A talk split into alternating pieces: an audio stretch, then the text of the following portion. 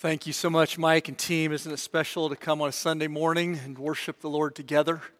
It's sweet to think of the great love that God has for us and just be encouraged and to encourage each other. Uh, it's fun for me to be here with you today. Uh, we're grateful that Daniel is back at uh, Bethany Baptist in Ed- Edwards. It's such a fun thing to be in relationship with y'all and with this church here in Washington. It's fun to see how God has continued to use this church to uh, proclaim the gospel and to, to help others have joy in their life in God. And so that's just such a sweet thing to be part partner in, relation, in relationship with you all. Uh, today we're going to be looking at 1 Corinthians chapter 13. Uh, this is a, a, message from a series uh, in 1 Corinthians 13 that uh, I had a, a, few months ago. It was a series, though, that impacted my life in a dramatic way, perhaps more so than any other series I've, I've ever done. It was a little bit different, too, because, uh, like, for instance, today we're going to look at not even a half of a verse primarily. We're going to look at about a third of a verse today. Um, but uh, it, it's such a practical thing, it's such a challenging thing for me to think about well, what is this issue of God's call for me to love others? particularly others in the body of Christ. And so uh, I invite you to turn your Bibles to 1 Corinthians 13. If you have a Bible exactly like mine, it's going to be on page 1220.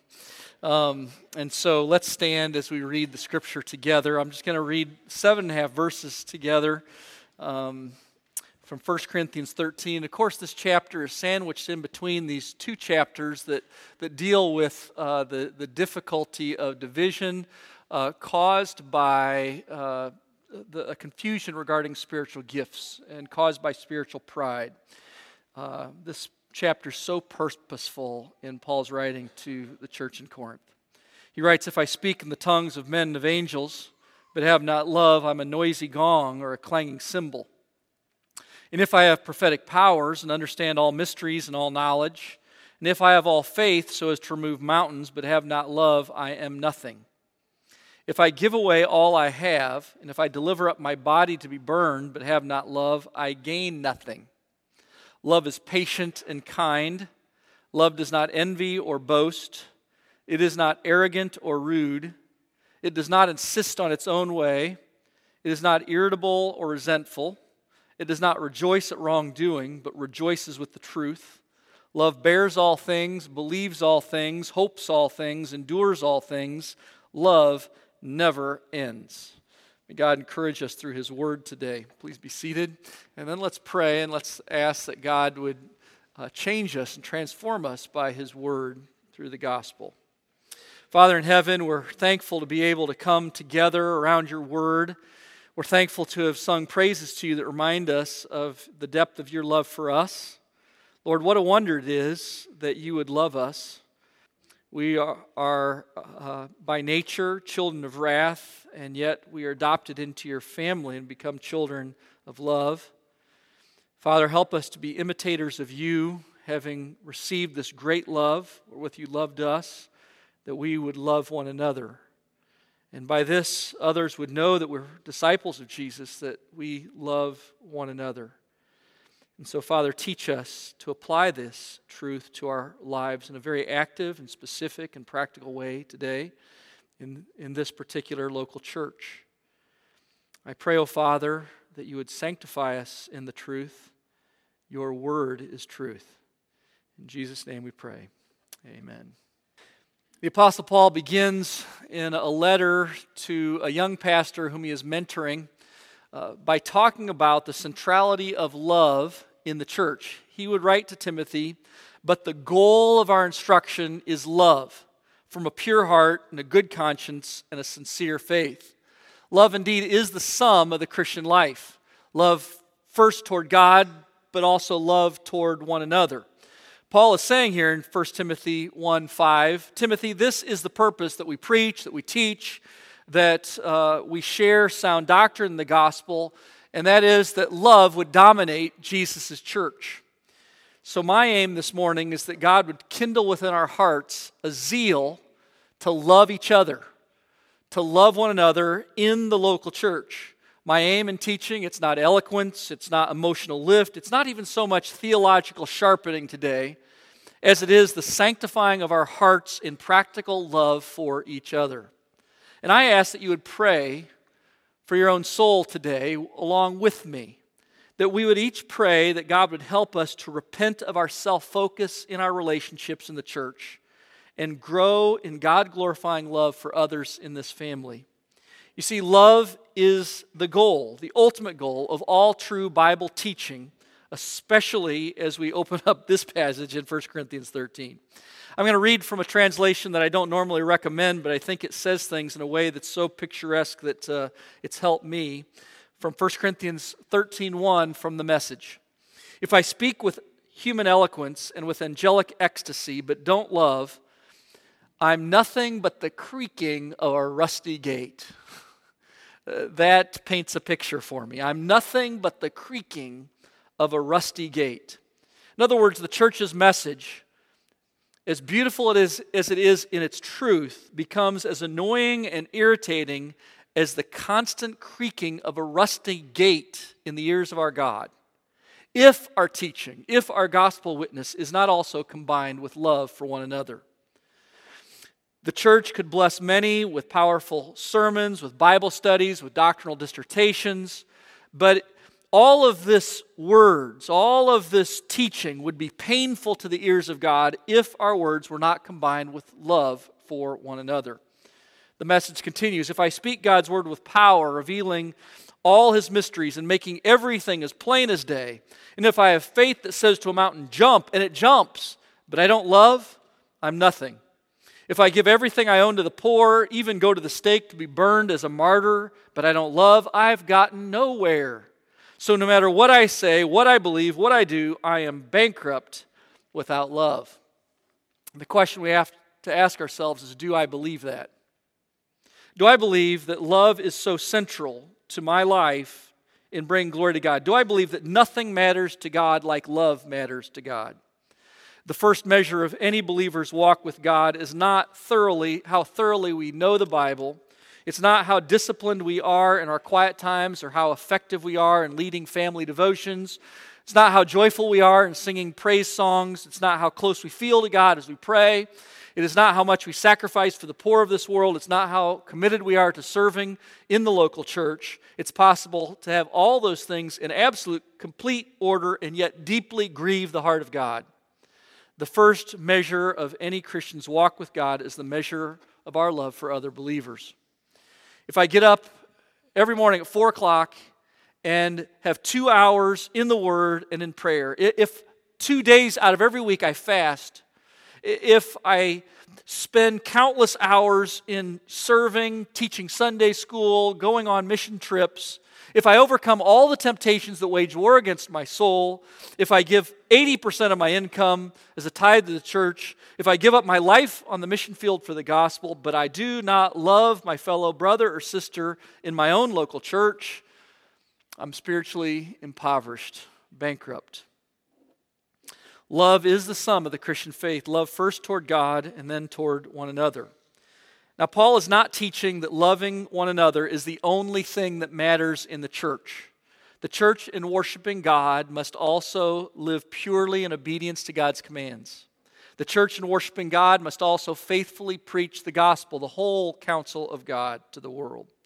The church in worshiping God must remain healthy in sound doctrine. The church in worshiping God must also care for the poor and the needy. The the church in worshiping God must strive to disciple every believer to completion in Christ. But here's the principle we learn from 1 Corinthians 13 love for other church members, it's not the only thing that matters to God. But without love, nothing else we do matters to God. If we come convinced that love is the sum of the Christian life, we're going to ask a number of questions. We're going to ask, what does it mean to love? Now, this world and our own flesh have really messed up the definition of love to such a degree that few, even in the body of Christ, could answer this question biblically What does it mean to love? Many think of love as some positive affirmation a, of another's life choices. If you affirm them in whatever plans or decisions they make for their own life, then you love them. If you don't give that affirmation for whatever plans or life choices another person that makes, they say you don't love them. You don't love me. Others think of love as a warm emotion, uh, a nice sentimental feeling. Others consider love to be the equivalent of charity if we care for the poor and attend to their needs, willingness to give food and clothing. But these definitions are actually contrary to what the Bible teaches about love. The de- definition of love that I believe is drawn from Scripture is this love is the giving of oneself in diligent pursuit of God's eternal happiness for others for the purpose of glorifying God. Now, this definition is lifted from the Old and New Testament, but perhaps is, is best crystallized in John 3.16. This definition is drawn from the kind of love God has for us. For God so loved the world that he gave his only Son, so that whosoever believes in him would not perish, but would have eternal life. Now, there are four parts of, of this definition of love that are drawn from God's love for us as described in John 3:16. First is that love gives oneself, it's personal. Uh, it's always close up. It's not merely a giving of our possessions, but a, a giving of our very own selves. God so loved the world that he gave his own son. Jesus loved us that he gave up himself. Love's focus is never upon receiving, but upon giving, giving, giving. You know, the moment that we ask the question, what am I getting out of this relationship? is the moment that love no longer is the ruling principle in our hearts. Because love is always outward.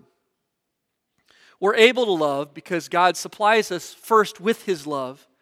And along with His love come everything that we need. So our soul is satisfied in God. And it's out of the complete satisfaction of every need that then we're then able to love, give of ourselves. Because we're not looking for others to satisfy our own needs. Those needs have been met by God in Christ. And so now we're able to look at others and not ask the question, what can you do to benefit my life? What am I getting out of this relationship? Unless I have a really good answer for that, I don't have a lot of time and energy for you. No, the Christian is, is, is looking upward. God, fill me, and God does. And then out of the overflow of his abundant supply for our lives, we're able to give ourselves. Second part of this definition that's so helpful is that love diligently pursues. It's active in pursuit of others. It, it takes the initiative to act. And then it perseveres in acting.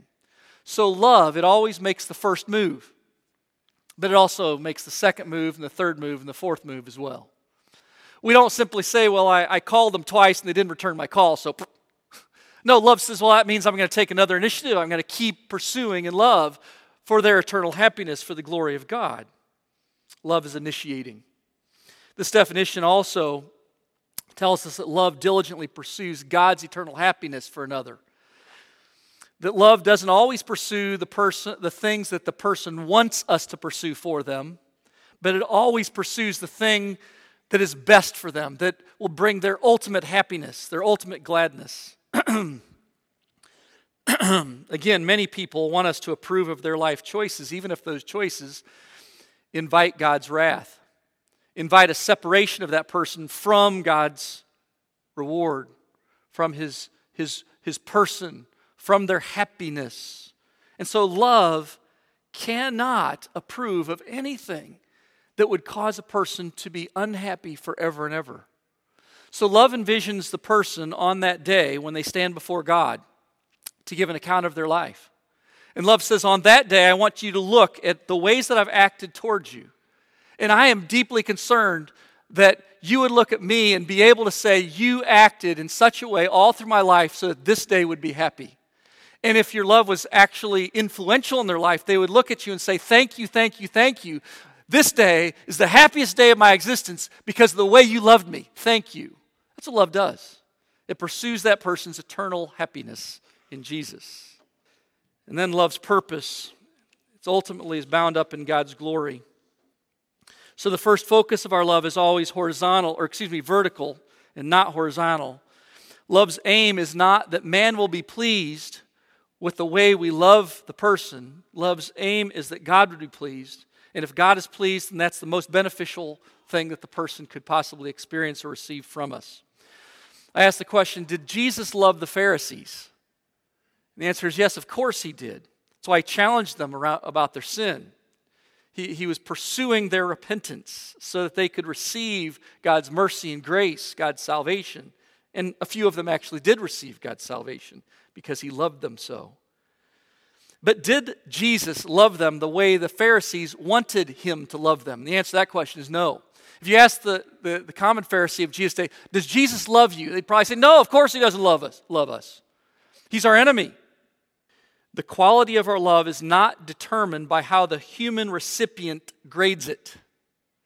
The quality of our love is determined by how God grades it. So we're looking always for his pleasure in the way that we're loving others. So we want to learn more about this love that God calls us to have for each other in the local church. And we're going to look at specifically at verse 4 and just the first little part of verse 4 this morning. That little part simply reads Love is patient, love is kind. Uh, Paul is going to list 13 more qualities of love. There are 15 in total, qualities that bring glory to God.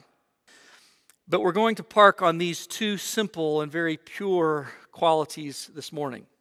Now, it's very important for us to observe the context in order to understand the purpose of Paul's writing 1 Corinthians 13. It's such a lovely, lyrical love prose. It's just such a beautiful expression uh, of, of love in its wording and its terminology. But it's important for us that we understand these words are written to a local church, a local church like this one, who's having difficulty connecting deeply to each other in loving relationships.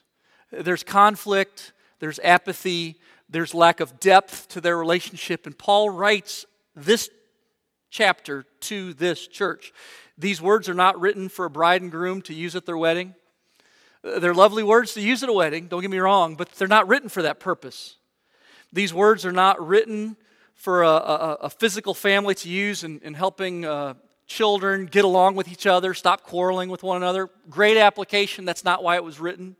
These words are not written for a church to use as a plea to, to, to help the poor of this world. Again, a great application, not the purpose of why it's written. Paul writes these words to this local church because they're failing in this area of love, and because they're failing in this area of love, they're failing in every area that no area is healthy when this area is lacking. So, the first application of 1 Corinthians 13, before we apply these words to Christian marriage, to Christian family, to compassion ministry, is to use this chapter to spur each one of us toward deep, loving relationships with other believers in the local church. Now, as we begin to look at these first two qualities that Paul lists here regarding love, understand the list is not exhaustive, but it's very active. I'm going to ask you to put your Greek glasses on for just a moment. The English text doesn't represent this very well because it would be awkward to do so. But every one of these 15 qualities is presented as a present tense verb. It's an action, in other words. So, uh, uh, it, it literally would say, love is patienting. That's kind of awkward. That's why it doesn't read it that way but it's patienting, it's acting in patience. Uh, love is kinding, it's acting in kindness. We read them as sort of adjectives, but really they're verbs, they're action steps. Paul is pointing us to actions that love presently takes in the life of a believer in the context of the local church. Paul is not giving us a definition of love so much as he's teaching us how love acts, what love does. So if we leave here today and don't take any action, to show love for one another, then we're not responding to God's message because they're actions that God's calling us to. If you're a parent and you ask your child, hey, would you take out the garbage uh, tonight? He says, yes, I will. Let me write that down. He takes beautiful notes. He even puts in calligraphy, sticks it on his wall. Meditates on it uh, throughout the afternoon. but the morning you go out, the garbage's not taken. you say, well, wait a minute, no, look, look at that. It's on a poster. I put it there. I memorized it. I've written it down. But, but you didn't do it. You didn't respond to my message. Well, that's exactly right. Unless we're responding to this message with some action, and that's where I want to challenge you to find some action, then really we've not responded at all to God's word. Love is patient, love is kind. These two qualities are cousins, and yet they're distinct. Patience commands us uh, with the physician's motto first, do no harm. Uh, when you're hurt, don't respond in kind. First, just lay back, don't harm anyone else through your attitudes, your words, your actions. Be patient. Kindness, on the other, commands do much good. So one is refraining from doing anything that our flesh wants to do in response to people who hurt us that would hinder their eternal joy. Kindness is taking action, taking initiative to do something to pursue another person's eternal joy. Let's first think about this quality love is patient. What does it mean to be patient? Patience references the peaceful action one takes toward another person who is wronged when one is wronged or provoked or injured by that person. Now, again, remember the context is the local church. He's speak, specifically speaking about the way believers relate to one another. And that's important for us because Paul is assuming here that we will be hurt in our relationships in the context of the local church. And he says, be patient. In other words, he's saying, assume that others will offend you as you live your life in God's family.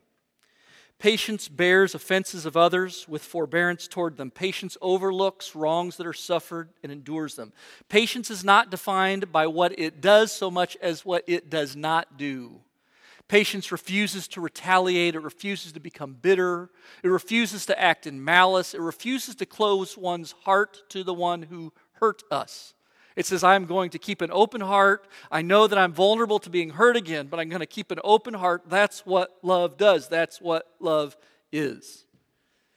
Patience causes us to ask the question what do I do when I'm poked? You know, it's easy to love others when they're kind toward me and they're peaceful with me. And that is an easy thing. But the question is, what do I do when someone gossips about me or disrespects me or cheats me or verbally demeans me or acts unkindly toward me? Then that's when love is tested. How short is my fuse when I'm abused? I love uh, Proverbs 19:11. Good sense makes one slow to anger. Just makes sense to do that, and it is His glory to overlook an offense. You know, our flesh, rather than being patient, it gets frustrated. Rather, in refraining from reacting, it reacts in ways through words, actions, attitudes that, um, that strike back. And, our flesh justifies those impatient actions. Our flesh says things like, well, they hit me first. I didn't start it, they started it. Now, Jesus teaches us the virtue of patience in Luke 6. He says, Bless those who curse you. This is love. Pray for those who abuse you. To the one who strikes you on the cheek, also offer to him the other. Now, that's patience. Love's endurance and love's patience are similar. Later, he's going to talk, say, love endures all things. So, endurance references a calm, peaceful response to hurtful circumstances. Patience references a calm, peaceful response to hurtful people. So, endurance is when we have circumstances that stir up our soul. Patience is when we have people that stir up our soul toward anger. Remember Job? He responded with both patience as well as with endurance. The storm took the life of children, he had endurance. The thieves took his property. His wife says, Curse God and die he responded with patience. Job's love was both patient and enduring. Now, many of the Greeks of Paul's day didn't think much about this quality of patience. They believed, hey, this is a dog eat dog world. If you don't uh, respond in kind, you're going to get devoured. They considered this kind of patience that Paul affirms to be central to love to be a weakness, uh, to be representative of a spinelessness. Now, many in our culture affirm a tough demeanor, a tough demeanor that denies patience. There's such a tough demeanor, well, it's essential to leadership. That's essential to influence in the world. But I want you to think about influence and leadership for a moment. Who is the greatest leader ever to walk this earth? Who is the one who influenced in the greatest, deepest, and profoundest fashion? Of course, the answer is Jesus Christ. And yet, Jesus illustrates the glory of patience to us all through his life, and especially toward the end of his earthly ministry in the manner of his death. He bore insult upon insult, injury upon insult, injury, and yet his inner calm, his peacefulness toward his oppressors was never broken. I think of the night in which he was betrayed. He looked at Judas in the garden. He said, Friend, do what you came to do. What a patient response. It's not, hey, buddy, I know what you're here to do. it's friend. Call him friend. Do what you came to do. It's patience. And, and then he, then of course, uh, Peter was not so patient what was taking place. The, the uh, soldiers closed in on Jesus, and Peter drew his sword and wah! And he didn't care where he was slicing, he was just slicing. He was going to respond to the great insult and grievous uh, oppression that was, Jesus was experiencing. And he came down on the ear of a servant, and Jesus says, Whoa, whoa, whoa, Peter, put back the sword. Picked up the ear, put it back on uh, uh, the, ser- the servant's head and he said, Peter, if you live by the sword, you'll die by the sword. And then he asked this question. He says, Peter, do you think that I couldn't appeal to my father and he would at once send me more than 12 legions of angels? Do you think this is happening because these folks have overpowered me? Is that what you think is happening here? Even one angel, whew, and it would be over. So think of the patience of Jesus. He had the power to actually put these oppressors in their place. He had the opportunity and the ability. And yet, what did he do? He acted with immense patience. You know, our patience is most tested when we do have power and opportunity to retaliate. It's tested when it is in the realm of possibility to, take action, to, to respond in kind to someone who hurt us so deeply. Now, the people in Corinth didn't love one another with patience. If we turn back to 1 Corinthians 6, we'd find members of Jesus' church using secular law courts to respond in kind to offenses that they had suffered from each other. So, one carelessly damaged the car of another. That did it, buddy. I'm taking you to court. That was the response. When one of you has a grievance against another, does he dare to go to law before the unrighteous? To have lawsuits at all with one another is already a defeat for you. Why is that? Because the whole purpose of the church is to glorify God. And the moment that we get after each other, the moment we stop loving each other, we take each other to, to the court of law to sue each other, God's glory is gone from his people. He says, to have lawsuits at all with one another, it's already defeat for you. You've lost your purpose for existing. Why not rather suffer wrong? Why not rather be defrauded? In that way, God would be glorified through your loving response. But you yourselves wrong and defraud even your own brothers. Uses the family analogy. Now, Paul is most concerned here for the name of Christ. He recognizes the lack of patience toward one another in the church in Corinth, throws Jesus' name in the mud publicly before the secular world. The witness of this church is crumbling because of a lack of patience with one another. And God calls us to keep an open heart of love, especially to those who hurt us. The secular world watches still today and gleefully claps when we lack patience with one another in the body of Jesus. Why? Because the glory of Christ is hated by all of God's enemies. The world still hates for Christ to be shown to be preeminent and glorious. And our impatience with each other, it, it, it casts a blanket, a shroud over the glory of Christ in His church. Why is our patience so vital to God's glory? Well, God is glorified when we as believers first see the greatness and goodness of God and we experience him and enjoy Him for who He truly is and all of His perfections. And one of those perfections is His patience, that we can see, wow, God is infinitely patient with me. And we experience that and we rejoice it. And then, after having seen the glory of God for ourselves through the gospel, then we're able to be used by God to show His glory to others. And that's why our impatience robs God of His glory. It robs us of our ability to show to others that God is patient when we are impatient with each other in his own family. Listen to Exodus 34. The Lord descended in a cloud and stood with them there and proclaimed the name of the Lord. The Lord passed before him and proclaimed, The Lord, the Lord, a God merciful and gracious, slow to anger. How patient God is, and abounding in steadfast love and faithfulness, keeping steadfast love for thousands, forgiving iniquity and transgression and sin, but who will by no means clear the guilty. God acts so patiently with us sinners before meting out justice The only reason why any of us are alive is because of God's patience. The only reason why any of us have had time to respond to the gospel is because of God's patience. The Lord gives repeated warnings and confident, con- constant pleadings to sinful, rebellious creatures of His, uh, against whom it would be right for Him to execute justice and righteousness immediately. Instead, He restrains His righteous hand, restrains His righteous hand from acting in justice against rebels who defy his authority and reject his command. He waits and he waits and he waits. He waits until justice demands for him not to wait any longer. But that's his patience. Now, in regard to our patience with other sinners, God does not tell us to set aside the idea of justice. God simply tells us to leave room for his justice.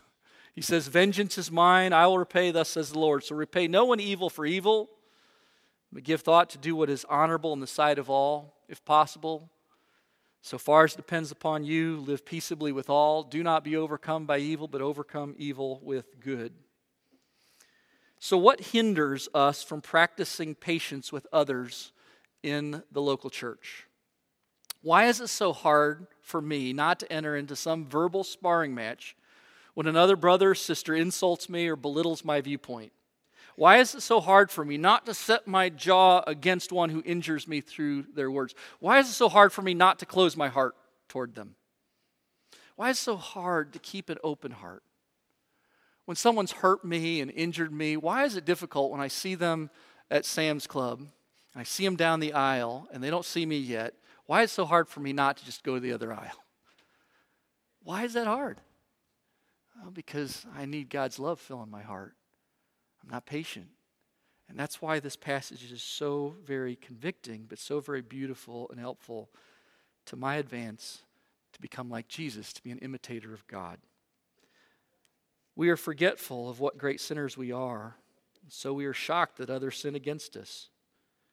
Have you ever said to yourself or heard another Christian say, You know, I expected to get hurt by unbelievers, I just never expected to get hurt by my brothers or sisters in my own church family. Have you ever said that or heard others say that? My response is well, if you've read your Bible, why would you be so surprised about that? Over and over in the New Testament, believers are commanded to forgive one another. That implies that we should expect and assume that others who are yet being sanctified, haven't been glorified yet, haven't become completely like Christ, will rub against us in a way where they sin against us, and we'll have to forgive them. The whole of the New Testament tells us we ought to expect others in the family of God to act in hurtful ways. Does that grieve the heart of God? Yes, it does. But is it going to happen? Yes, absolutely. So rather than us getting so discouraged and so distraught and, and, and being tempted to do what Satan wants us to do, well, forget the church then. Instead, we prepare our hearts. This is an opportunity for me to imitate God because guess what? I sinned against God, and He didn't say, forget Rich Burkle. He continued to love me. And now I become a worshiper because He did. And maybe, just maybe, if I love that other person who's in the church family, they too will become more like Jesus. That God will use me to, to feed grace into their life, to feed gospel into their life. See, these occasions of being hurt become opportunities to display God's glory and to worship Him. Love is patient, but now let's look at this issue love is kind. Love is not satisfied merely with refraining from hurting others through our attitudes, words, and action, but love moves toward taking action to add joy to others through our words, our attitudes, and our action. What does it mean to be kind? Showing kindness means we act in giving ways to benefit others who may not benefit us in return. Kindness means that we respond to other believers with a generous heart and an open hand. Kindness actively looks for ways to invest our own time, energy, and resources toward others in Jesus' church so that their life will be richer for it. Again, the context is so important. Paul's encouragement is not a call for us to be kind to those who are in a position to bless us. Paul's encouragement here is not for us to participate in gift exchanges where someone gives me a nice gift at Christmas and I give them a nice gift. That's not kindness, that's exchanging gifts. Kindness is not acting toward people who may be able to benefit me through their friendship or their position or their influence in some way in the future. Kindness is looking at people who we assume, yeah, that person probably would never ever be able to benefit me in this world, and then acting in a way toward them to pursue their eternal happiness. That's kindness. Jesus said, If you love those who love you, what reward do you have? Do not even the tax collectors do the same? If you greet only your brothers, what more are you doing than others? Don't even the Gentiles do the same? So the question is how do I treat others in the church who I don't know very well, who are part of a different circle of friends? How do I treat others in the church who may have ignored me or offended me or cheated me or sinned against me? How do I treat others in the church whom I don't perceive can reward my love at all? We measure our kindness factor by how we act toward those whom we don't know well, toward those whom we don't assume will be able to return anything of earthly blessing here. And kindness, it's such a huge ministry in the, ch- in the church of Jesus. I've been overwhelmed by the many kindnesses that God has given to me through God's people, ways that are still so deeply profound. Uh, just a few months ago, I, I, was really, really sick. It was one of those kinds of sicknesses where just turning my head over on my pillow for two days straight. Didn't eat anything. I drank a little bit of water. And, and top it off, my wife, Kimberly, had, uh, had uh, gone a couple days earlier to visit her parents in Arizona. So I was all alone all alone. And I had two people call me up and bring me some chicken soup. I couldn't eat it because I wasn't hungry, but they brought it to me. They brought me some Gatorade. I could drink that, and they brought me some medicine. And I'll tell you, to this day, I'm still impacted by that kindness that they thought of me and they took time to be kind. it, it is such, such an amazing ministry. I, I long for everyone in the body of Christ to experience a ministry of kindness. And I hope each one of you have. I pray for that. But even more than you receiving a ministry of kindness, it's even more joyful to give it. And every one of us have access to that joy. Jesus says it's more blessed to give than to receive. How, should a per, long, how long should a person be part of a church before they commit to a ministry of kindness to others in the church? So, how long should you come here, Bethany community, before you say, okay, God, I'm going to have a ministry of kindness to others in this body. Was it a year? After a year, you say, okay, this is finally my church, so I, I should really start being kind to others. Is it a month? I think both those are too long. The time to begin having a ministry of, of, of, kindness in the church is the time that you're passionate about the glory of God in the church. So if you come to a local church, and it's your first Sunday, for some of you it might be your first Sunday here. If you come to this church and you say, man, what I care about is that God would be glorified in this church, then today's the day then you start looking out and say, how can I have a ministry of kindness among this people? I remember his family at uh, 18 years ago, still, still very clear in my memory, uh, came to Bethany. I remember it so well for a number of reasons, one of which is uh, that day was casual Sunday. we, we were very formal. Everyone wore suits and ties at that time. And, uh, and this was the day we're going to have a church picnic. So we said, hey, everybody bring picnic clothes. Well, this family, it was their first Sunday, so they didn't get the memo. And the, the dad, he was dressed in, in this beautiful suit, the wife, beautiful dress, four children, two boys dressed in suits, girls dressed in these beautiful dresses. And they came walking in, new family, sat down close to the front. I thought, oh no, I bet you they feel uncomfortable. And so I wanted to make sure I talked to them and told them a little bit about our culture and how this was a special Sunday and kind of apologized for any discomfort they were experiencing. And uh, I came up to them and, and said, hey, you know, uh, I'm so thankful you came. And I wanted to say something just to kind of encourage him. I said, Hey, that, that's a really nice tie you have on there. Uh, he was the only one wearing a tie that day. that's a really nice tie. You know what he did? He, he, he proceeded to take it off and he put it around my neck. He says, I want you to have this. I said, Oh, no, no, no, no, no, no. I didn't compliment your tie because I was hoping you'd give it to me. He says, I know, I know. He says, But the, but the Lord is directing me to, to give you this tie. And it's a tie, it's a beautiful tie. I still wear it to this day, 18 years later.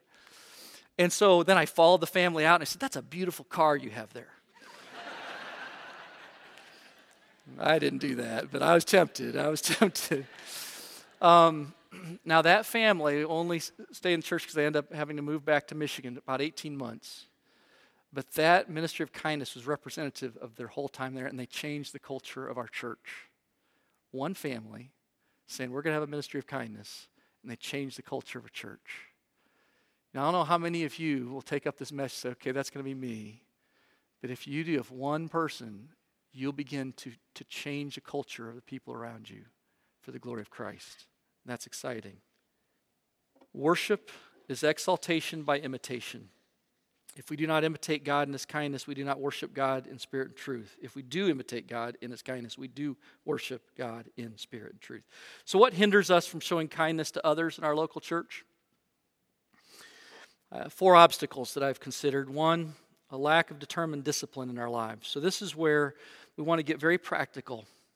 Because again, these are action verbs, and it means that we've got to take action if, if we're going to receive this message from the Lord. Many in the church have good intentions, uh, but little execution. So cards are left unwritten or unsent, words are left unspoken, visits are left unmade. So the encouragement is somewhat find a way to discipline yourself, to prioritize this ministry of love that you would have for others. Find a way to begin to take actions. Again, none, none of us are going to be absolutely perfect in our execution of our intentions, but we can find ways in which, which more of those intentions become reality. Second obstacle, lack of spiritual affection for others. Now, this relates more to the heart. We say, oh, I, I really don't think that much about having a ministry of love. I, am not against the idea, I'm just not passionate about it. I, I, have so many other things I have to deal with in my life. I'm so busy, I, I can't even begin to start thinking about a ministry of kindness to others or ministry of love. Um, this is a hard issue. And the question is do you really believe what God has, has taught here in 1 Corinthians 13? That, that if we do everything else, that if we don't have love, nothing else we do matters. Do I really believe that? Because that's God's word, what God's word teaches. Third is a lack of boldness. You know, some of you are shy. You say, I don't know if, if others would want me to show them kindness. I don't know if they'll appreciate it. I don't know if they'll receive it. I don't want to intrude. Fear paralyzes me from reaching out to others. Love is outward, and fear paralyzes me. It keeps me all to myself. I want to tell you, your fear is not from God. Uh, God has not given you a spirit of fear, but of love, and discipline, a sound mind. So as you pursue God, God will sanctify you, and God will help you to overcome your shyness. It's probably hard for you to believe, but I, I believe I was, I, I was, when I was in high school and college, one of the shyest person that I still know to this day. And God's changed my heart as He's set me in a context of ministry of love. And I love the liberty that I'm not paralyzed by fear nearly as much as I was. And that's a beautiful thing. Fourth, a lack of passion for God's glory in His church. Some might say, you know, I like showing kindness to others, and I do, but really I, I show kindness so I can receive back in return. Maybe receive back respect, esteem, position, um, reputation, maybe even some other favors in the future. Yeah, that'll keep you really from ministry of love. So, the answer, of course, there is do I see God's glory? And have I entered into it yet? Am I born again? Do you connect with any of these obstacles? None of them need to paralyze you, uh, although, mo- uh, although all of them could. What a tragedy. What a tragedy not to enter into this great call of God upon our life. So you say, okay, I'm ready to take some action. How do I begin? Again, I just want to close with, with some practical encouragements for you. First, enter deeper into the joy of God's love for you. So the first place is between you and the Lord. Love doesn't flow from our own flesh, it never will. Love is produced by God's Spirit in us. We can't manufacture love just as we can't manufacture apples on a tree. Uh, any fruit of love is, is fruit that's born by the life of God that's inside of us. It's not born because we worked hard to get it. And so, what do we do to have the Holy Spirit working in us in that way? Well, the Holy Spirit works in us as, as we lean into God and enter deeper into His joy, into His perfection. The chief end of man is to glorify God by enjoying Him. And so, as you enjoy God's love and appreciate His patience and loving kindness to, towards you, your heart will begin to overflow with love. That's the way God works. Secondly, repent of a lack of love in your heart for all God's family. That doesn't mean that you, you, you don't love any in God's family, but that there are some in God's family that you don't love. And whenever that's true, you want to say, This is a grievous sin. It's a great act of witness against the God who loved me while I was yet ungodly, an enemy, and a sinner. It's so easy to casually pass over and say, Well, I love almost everybody. There's just a few people I really have trouble loving. And everybody has trouble loving some people. And so it's not that big of a deal. No, it is that big of a deal. That's the whole point of 1 Corinthians 13. It's a really big deal. that we would have a lack of love toward any who are in God's family. Third, discipline yourself to pray for God to lead you in loving others. Again, uh, God is in charge of His love, that God would excite you for a ministry of love. Um, and as you pray, God answers prayer. Isn't that awesome that God is a prayer answering God? And this is the kind of prayer, this is exactly the kind of prayer He answers. So I guarantee if you pray with a sincere heart of faith, Lord, open up my heart with greater love for you and with, for others in your body and, and give me a ministry of love. And if you come on a Sunday morning and you come driving here and you say, God, show me some person that I can express your kindness to today, it will just blast open the doors of your experience at church. Every day you're going to say, I wonder what God's going to do today. There's going to be someone that God sets in front of me that I'm not even aware of right now. He's going to set someone in front of me to show an act of kindness. It's going to, he is going to be ministering through me. And that's what's so exciting about church. It's one of the things that's so exciting about church. So let's pray that way, right? And finally, purpose to act upon God's promptings. Trust God to give you strength and boldness. Engage your will. Our will is the ignition switch of our soul. If our will doesn't engage our actions, our good intentions have no value. Jesus says, A new commandment I give to you, that you love one another, just as I have loved you, that you also are to love one another. By this, all people will know that you are my disciples, if you have love for one another. Love is patient, love is kind. Father in heaven, we commit our way to you today. We ask, O oh God, that if anyone is here who has not experienced the great love that you have for them in Jesus, I pray, O oh Father, that they would that they would have their hearts opened to your love and receive your love through Jesus, that they would believe in Jesus as their Savior right now where they are and come to know you be reconciled to you through faith in your Son, Jesus. Thank you for loving us when we were yet sinners and while we are yet enemies, while we are yet rebels, so that we could be your children. Thank you. And now, Father, as you've set your love upon us, I pray, O oh Father, that your love would flow through us and that we would bring you glory by the way that we love one another. In Jesus' name, amen.